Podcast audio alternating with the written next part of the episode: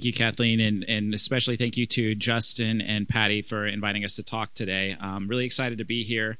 Um, and thank you for coming out. I know that um, everyone's favorite way to cap off their workday is with another PowerPoint. So I appreciate you sitting here, listening to me, letting me talk at you for a minute. Um, I'm going to talk a little bit about Dev Global, the organization, talk about some of the work that we do, since services firms can kind of be a little ambiguous sometimes, um, and then dive a little bit more deeply into one of the projects that we've been working on over the past year that I think will be particularly interesting to this crew. Um, but first, I'll introduce myself. So, as Kathleen said, I'm James Heathcoat. I'm a principal consultant in our geospatial practice area at Dev Global. Um, I'll I'll talk for just a minute about how I ended up here because for me this is kind of a funny journey. It's it's a little bit of a circle, uh, and as I'm saying that, I kind of realized that no one wants to describe their career trajectory as a circle, but I'll, I'll hopefully hopefully I'll explain that. It'll seem a little bit less detrimental. Um, so I, I cut my teeth in the defense arena. I worked in geospatial intelligence for about 10 years. Started off at the University of Missouri in the Center for Geospatial Intelligence, where I was introduced to my first federal contract, um, some of the applications of geospatial technology to um, different problems that we were trying to solve at the time um, which are fun because I can't talk about it, and I'm sure many of you know how that goes. Uh, and then I spent about 10 years in that domain. So worked for um, Harris, well, not Harris anymore, L3 Harris. It was Harris when I was there uh, for about five or six years, and I did a stint at the Defense Information Systems Agency. But most of that work was focused on geospatial intelligence. So I worked on you know, large content management projects for NGA, um, got to spend some time in research and development, building machine learning models. Um, worked in large vector dataset automation, uh, attribution automation, and really kind of fell in love with the technology, fell in love with the work, the problems that we were solving, you know, doing things better, faster, more efficiently. Kind of during that time, though, I also started to think about the implications that some of the work that we were doing could have in the global development space. And this is especially towards the end of my career or end end of my career. I, I don't know what I'm talking about. Um, towards the end of my defense career, we'll say, um, where I started thinking, you know, some of these technologies could be really impactful if used for global development applications. And I think that's an easy thing to see when you're kind of in the domain is like, um, this data set would be really helpful for emergency response, for example, or this technology would be really useful for planning vaccination or vaccine distribution across the across the globe, but didn't have a lot of visibility into that space. Um, so about about a year, actually, wow, a little over a year and a half ago now, I came across a job posting for Dev Global, I never heard of the organization before, but it very much aligned when I read about the work that they were doing. It very much aligned with kind of where my head was at at the time, applying geospatial technology to global development and humanitarian problems. So I applied for the job, started working with Dev Global, and have been with them ever since. And so I, I, say that it's kind of a circle for me because throughout my defense career or GeoInt career, I kept thinking I need to get plugged in at T-Rex. We should really get plugged in at T-Rex. And I brought it up so many times. So it's funny that now that I've kind of switched out of that domain into the global development domain, I'm I'm here and we're actually plugged in and we're a partner with um, T-Rex. But really really excited to be here and um, share a little bit about our organization with you.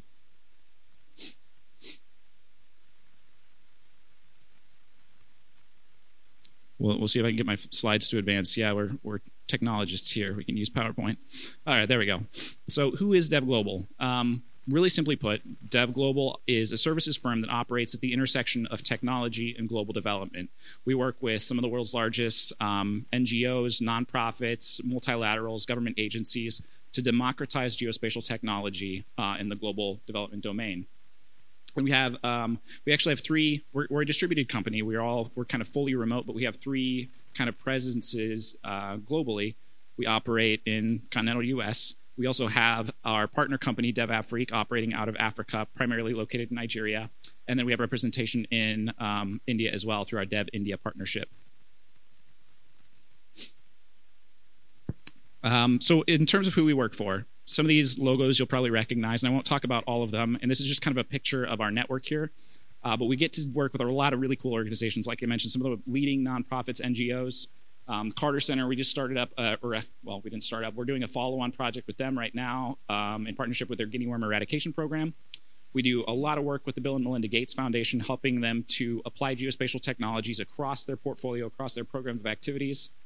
Um, let's see, who else we have? Jane Goodall Institute. We just started a new project with them to help them uh, modernize their data management practices for the geospatial data. So a lot of cool organizations. Um, hope to add to this list, but it's also much larger than I've actually shown here.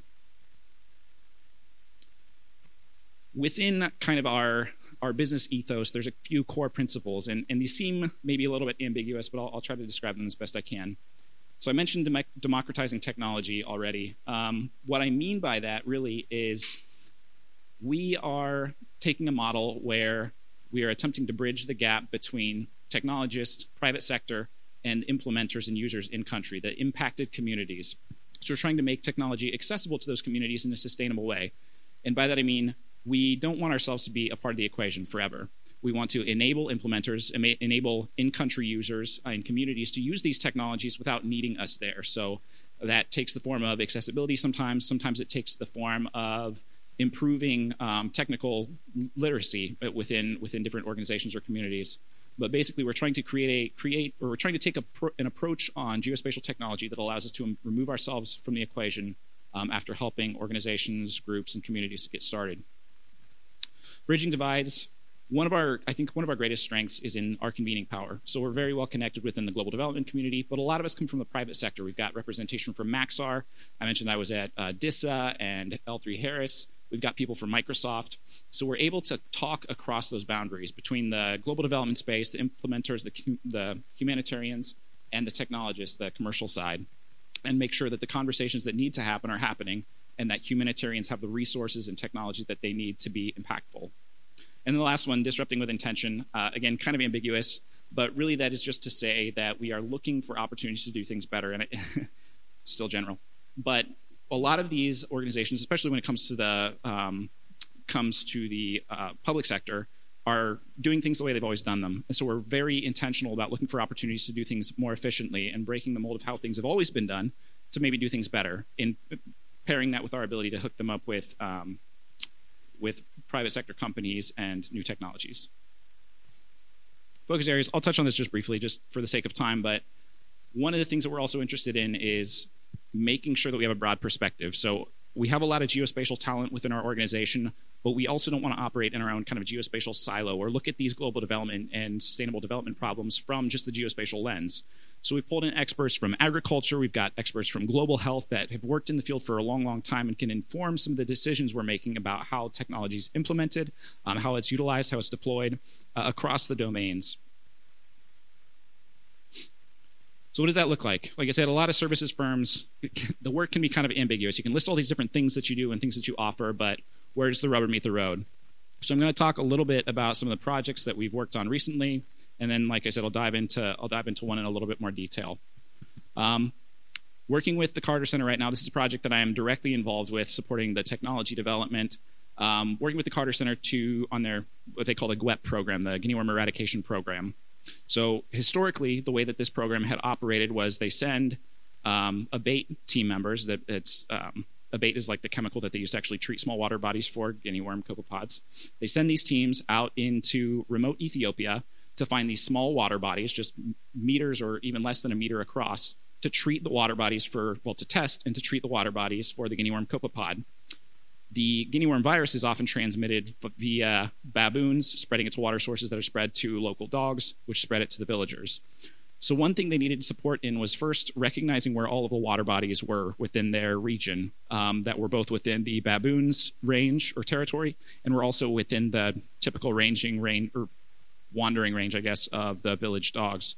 So, we could understand what the impact was of treating these water bodies on the spread of guinea worm. Uh, so we actually worked with Maxar, who generated outputs, generated water body detection outputs using SAR data uh, and elevation data, and then generated standardized maps for the teams that had previously been going out into the field with just a compass and like a printed screenshot of the area to try to find these locations and identify them. And then they were to track these, track how they were actually treating them or when a water body was treated. They were writing down coordinates with a pencil and then writing the status of the water body. So Another thing that we're doing for them, and, and we're kind of in the final stages of this right now, is building them a better way to navigate. So instead of GPS, compass, paper, we've built them a mobile application that op- operates offline so that they can navigate to the water body detections, update the information about the water body to a centralized database, and then can track their progress um, locally. Um, another project that we worked on recently, I mentioned kind of our convening power, the, about, uh, the ability to bring together the people that need to be talking so one of the things that we did um, over the course of the COVID 19 pandemic was to establish a working group in partnership with the World Health Organization and UNICEF to start talking about how we can effectively deploy digital microplans for vaccination distribution planning. Um, so a lot of times that involved um, assessing the available data sets, talking about gaps in the ecosystem, um, where we might need to improve data, where how we can effectively deploy campaigns, but then also bringing together the um, technologists required to do this effectively with the implementers, with the with the World Health Organization and UNICEF, who'd actually be deploying these campaigns. Uh, accelerating energy equity. So this was this one was done a little bit a little while ago, but with our um, kind of broad perspective of the field of the global development field, especially as it relates to um, geospatial, we were able to perform landscape analyses pretty effectively. So one of the things Microsoft wanted to know was what are the gaps in energy equity? What are the gaps in sustainable energy development projects? Um, so we were able to go basically interview a lot of people from the global development um, and renewable energy space and then report consolidate that report back into um, something digestible for microsoft to see where, where the data gaps were and then take action to address those. And that leads me into one of the projects that i'm going to spend a little bit more time talking about and is something i've worked on very closely over the past two years which is ramp. Um, the, the name is i didn't come up with it so if, if you hate it it's not my problem um, replicable AI for microplanning. I love acronyms in acronyms. A little closer. Okay. There we go. All right. Um, all right. What is RAMP? And I, I, anticipate there will be questions about this, so feel free to hit me up about it. But uh, RAMP, very simply put, is an open source machine learning model for extracting building footprints from high resolution satellite imagery. And when I say that, I know that many of you are thinking this has been done before, and it has. And we are under no illusions that we're the first people to do this, or even that we are doing it the best. But one of the problems, especially in the global development space, is just catching up to where industry and the private sector are.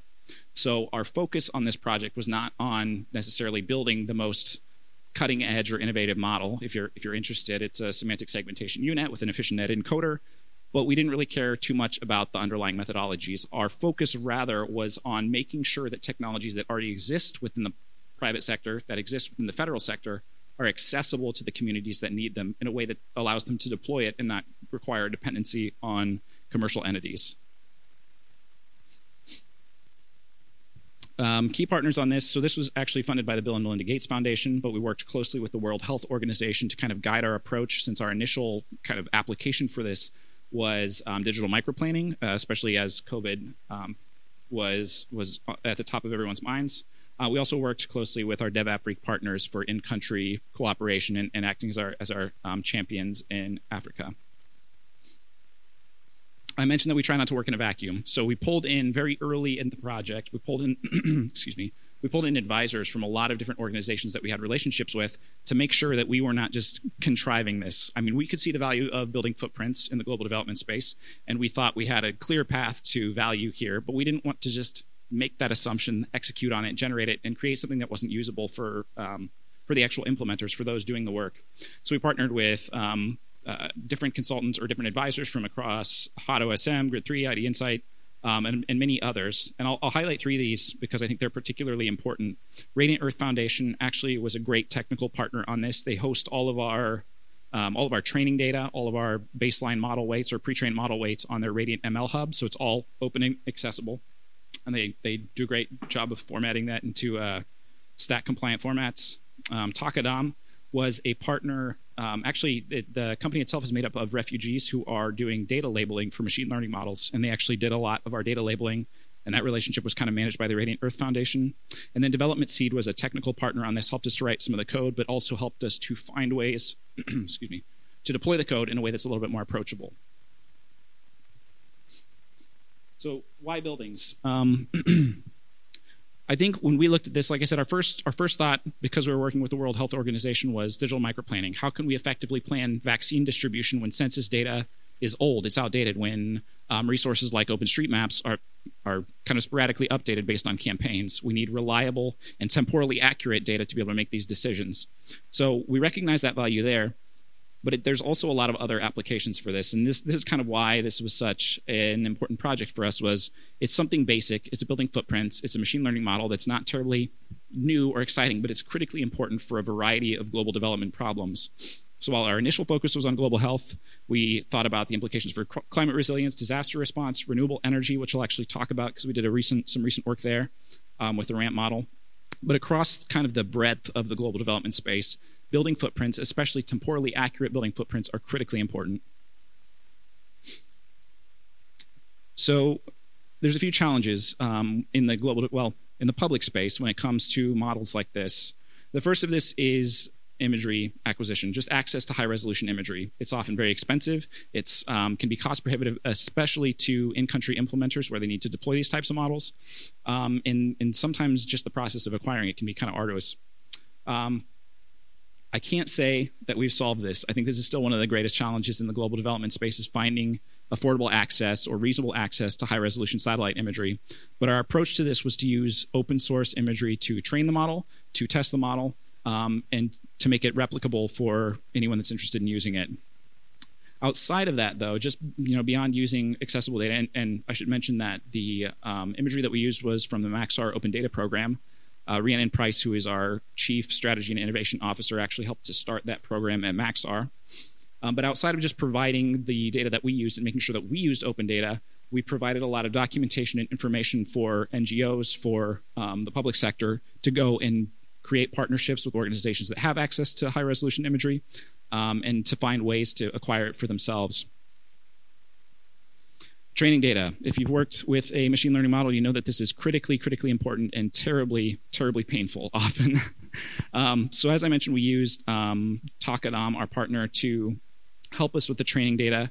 And we actually manually curated um, about 1.2 million building footprints um, for our training data, which made up about, I think it was a little over 100,000 training chips, so label image training pairs. I mean, we made all of those publicly accessible. So they're all um, generated again from the Maxar Open Data Program data.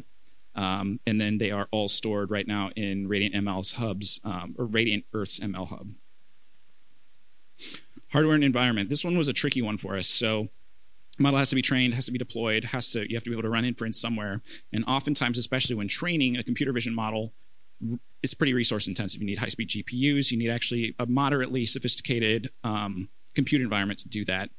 And with the intention of making this accessible and replicable for our in country partners and for the implementers and users, we had to really think carefully about the hardware requirements of the model that we were developing. So we designed it to be lightweight, so it would require minimal commute, compute resources. We actually were able to train it successfully on a laptop.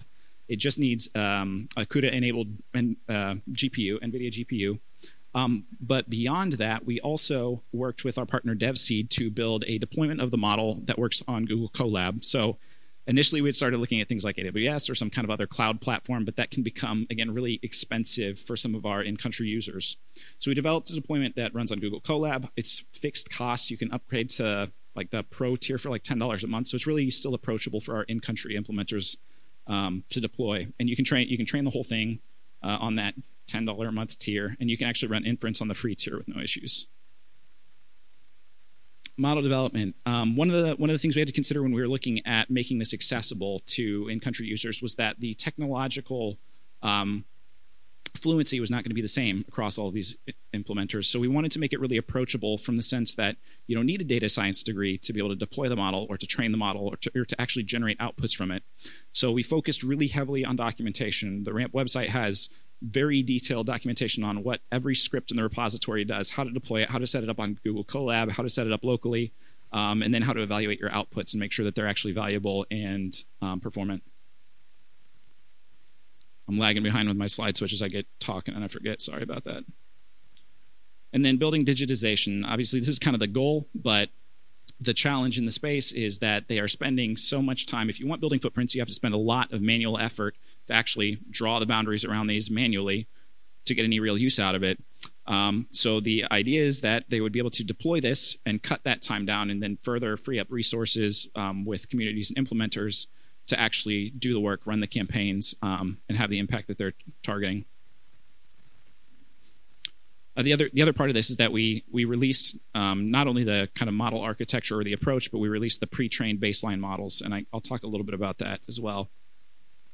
And then decision making. Uh, one of the biggest problems that we've faced in the global development community is just building trust in outputs, especially where this is something that's new. It's something that hasn't been done, and you run a model and it gives you some kind of output, how can you know that you can trust that for um, for analysis. How do you know you can trust that to get an idea of where your population or your community lives? But by putting these tools back in the hands of implementers, back in the decision makers, the people that are actually running these programs, they see the process end to end and they know that they can trust it and they have more agency and ownership in the process.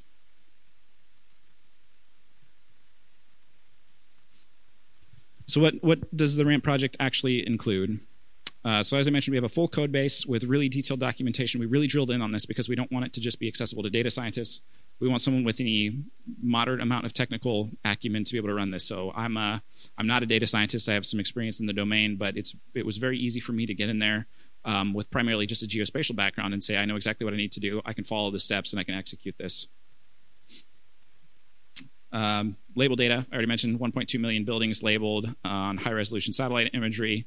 Uh, the vectors, the masks, and the image chips are available through Radiant ML Hub. We developed a number of production tools like our mask generation tool, um, data preparation, tiling tools so that you can actually prepare your data um, and make sure that it actually operates with the model and operates efficiently training materials. We went all the way back to kind of our even our labeling practices, making sure that we had consistent labeling practices prior to training the model to say this is how we do things, this is how we make decisions to make sure it's consistent um, as we're looking as, at these inputs to the model. Data management and efficiency tools. We we developed this one tool called um, we call it Chippy Checker, but basically it allows you to flip through tile or through um, label data really quickly to either reject it from your training set or to modify it to make sure that you have consistency across it and that was very critical in looking through that many buildings.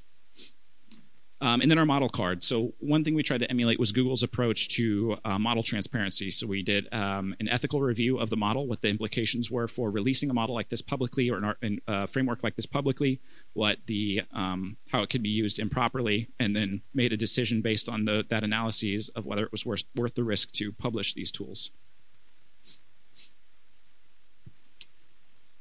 All right. Um, and then finally, I'll just touch on some recent work that we did with this project. I'm actually wrapping this up right now. Um, we were approached by um, a team working in Kosovo on a renewable energy project, so the Kosovo Electrification Project, where they are assessing the solar suitability of residential rooftops um, and identifying ideal placement for uh, solar panels. Uh, one of the required steps really early on is to just delineate the building footprints. Um, and so they, they came to us and they said, we we spend most of our time on this project not necessarily actually planning where the solar panels go, but rather just outlining buildings. And so again, it's like a really simple implementation of a machine learning model, but it's really critical because it doesn't exist in this space in the, in the public sector. Um, so we took the, oh, actually, we got on this side. Okay. Um, so, so what we were able to do was we helped them prepare their imagery. They had drone imagery. It was like two centimeter drone imagery. Our models were trained on 30 centimeter, 30 to 50 centimeter high resolution satellite imagery. Um, so we resampled the drone imagery to meet the criteria um, to the 30 centimeters. We tested our pre-trained models on the data, and it actually performed moderately okay. But um, the process that we've envisioned for RAMP is not that you would just deploy the baseline model out of the box, though that might be sufficient in some applications, but rather use a small amount of local training data to fine-tune it to that to that location. Um, then spent some time improving the labels. So we noticed there was a big inconsistency in how their data was labeled with how the label data that we created for the RAMP project was labeled. Um, so I spent a little time making sure that it was consistent, um, extracting you know commercial buildings that perhaps they weren't interested in for the um, for the solar analysis, but they were things that our, our model had been trained on. Um, then we used some of the building footprints they generated from their previous efforts to fine tune the model. Um, and then actually one of the one of the other data sets that we have hosted on Radiant ML Hub is our Open Cities data set, which was kind of the same thing. It was two or three centimeter drone imagery. We resampled to 30 centimeter. Um, and we actually hadn't trained, we hadn't included that in our baseline model training, but I was able to pull from that to continue to fine tune the model on a similar data type. And we actually saw a really um, significant increase or improvement in the outputs for that. Um, and then generated outputs and provided the model weights and some kind of documentation specific to their project to the KESS team. Um, so how did it How did it go? So this is this is honestly one of our earlier um, work. It's one of our earlier projects where we worked from start to finish through the ramp model and actually got to test it ourselves beyond just like the initial project of beyond the development of the project. Um, so there was a couple surprises. Um, building footprint outputs were actually really, really good, especially when we use the Open Cities data. So we know that we can get the model to maybe this is maybe this is um, contradictory, but we can get it to generally localize pretty well, and we can see really good performance out of it. And I don't know, it's probably not visible on the screen. You can see the the green lines there are the original labels, and then where there are blue hashes across it, that is our actual building footprint detection output um, from the model. Uh, another thing we noticed were the accuracy scores were actually really low, and so when we actually did that, when we did the accuracy analysis on it, it was like 75% or something, or F- F1 scores were like 75. Um, and I was a little bit concerned. I was thinking we, I thought we were going to do a lot better than this. But what we found was actually it was mostly in a labeling discrepancy. So we were capturing small buildings that are not terribly criti- terribly critical for solar analysis, and then also, like I mentioned, the large commercial buildings. So there's a discrepancy there that kind of misled about the performance of the model because it doesn't matter if we extract those for their purposes as long as we also get the residential uh, buildings. Um, and I already talked about the supplementation with Open Cities data. Uh, but but we just had our project wrap, wrap up um, last week, and the chief technologist for the KESS program said that the model outputs exceeded their needs for for the um, building outlines for the solar suitability analysis. So we're actually doing some follow-on work with them right now. But it was a really cool project for me, having been involved in the development of it, to actually work through a real real world problem problem and see kind of what the outputs were um, and how how this would be utilized. hopefully I'm moderately on time, but that pretty much wraps it. I know that that was all over the place, and I have I talk really really quickly. So if I if I breezed over anything, feel free to ask questions. Um, but thank you again for letting me talk at you for a little while.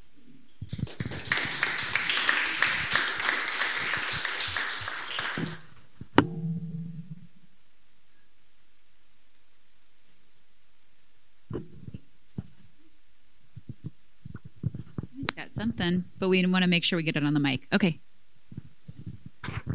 I'm just curious what your process is for finding and or choosing the the jobs and the projects that you guys take on. Is there a do you have more than you could do and you have to choose or do you solicit or how do you, how do you guys go about finding your projects?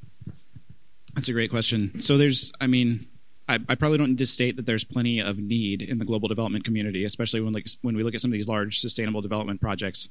So when we're looking at selecting projects, we we look at it through kind of the lens of the ethos that I painted before. Are we going to help to transfer technology to the users in a way that's sustainable, or are we positioning ourselves as a middleman where we are required as this mediator to continue to either supply tools or resources to a community?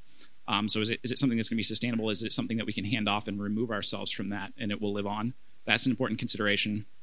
Um, the other consideration for us is, you know, right now, as we're still kind of a growing company, is we have to balance our impact with our sustainability. So there might be decisions that we have to make that, you know, we can apply the technologies and the tools to a larger program where we might not be as directly involved as the impact as we'd like to be. But then we're also going to find those opportunities where we get to kind of touch both sides of that. It's something that provides sustainability for us and consistency for us, but also we can be directly uh, involved in the impact. So we're looking for places that we can see the direct impact. We know that it's not just we know that it's not just consulting work, for example, um, or providing some kind of echo chamber to a group that already exists. Um, and we're looking for opportunities that we can remove ourselves from. If and, and that might be really counter to business development statements in general, but mm-hmm. but that's kind of that's kind of the thinking.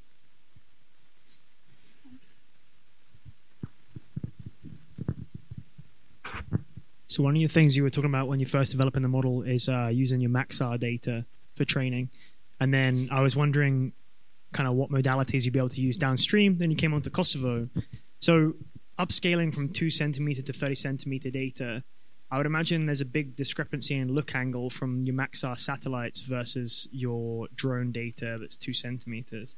Did you do anything to correct for that, or was the original drone data captured at similar look angles to what the Maxar satellites coming in at? Surprisingly, the look angle was moderately sim- similar, like it was almost on nadir, um, but it was. I didn't do any kind of modification for that. I didn't do any pre-processing that specifically because I wanted to see how well the baseline models could retrain, especially when the modality was a little different or when the domain was a little bit different.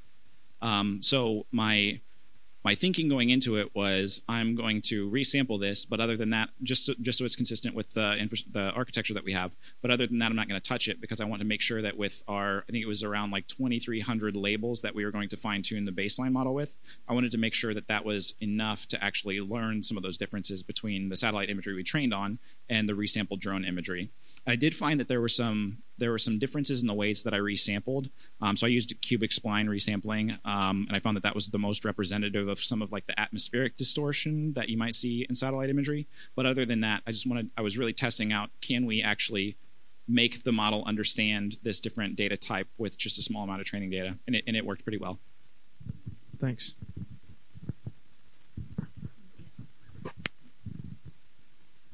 This is a bit of a broader question, but how does DevGlobal uh, negotiate or navigate the contradictions or problems between developmental goals and humanitarian goals and the various like uh, you know, the short-term immediate needs-based goals that are in humanitarian work versus the long-term political goals that are in development work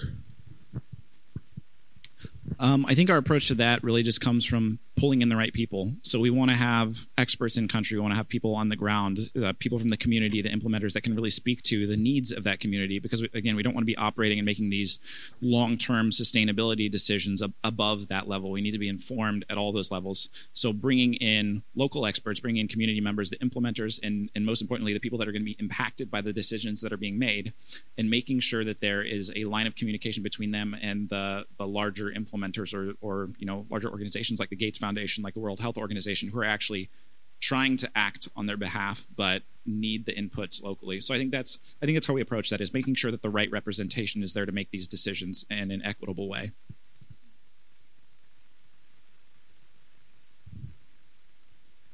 Might be it.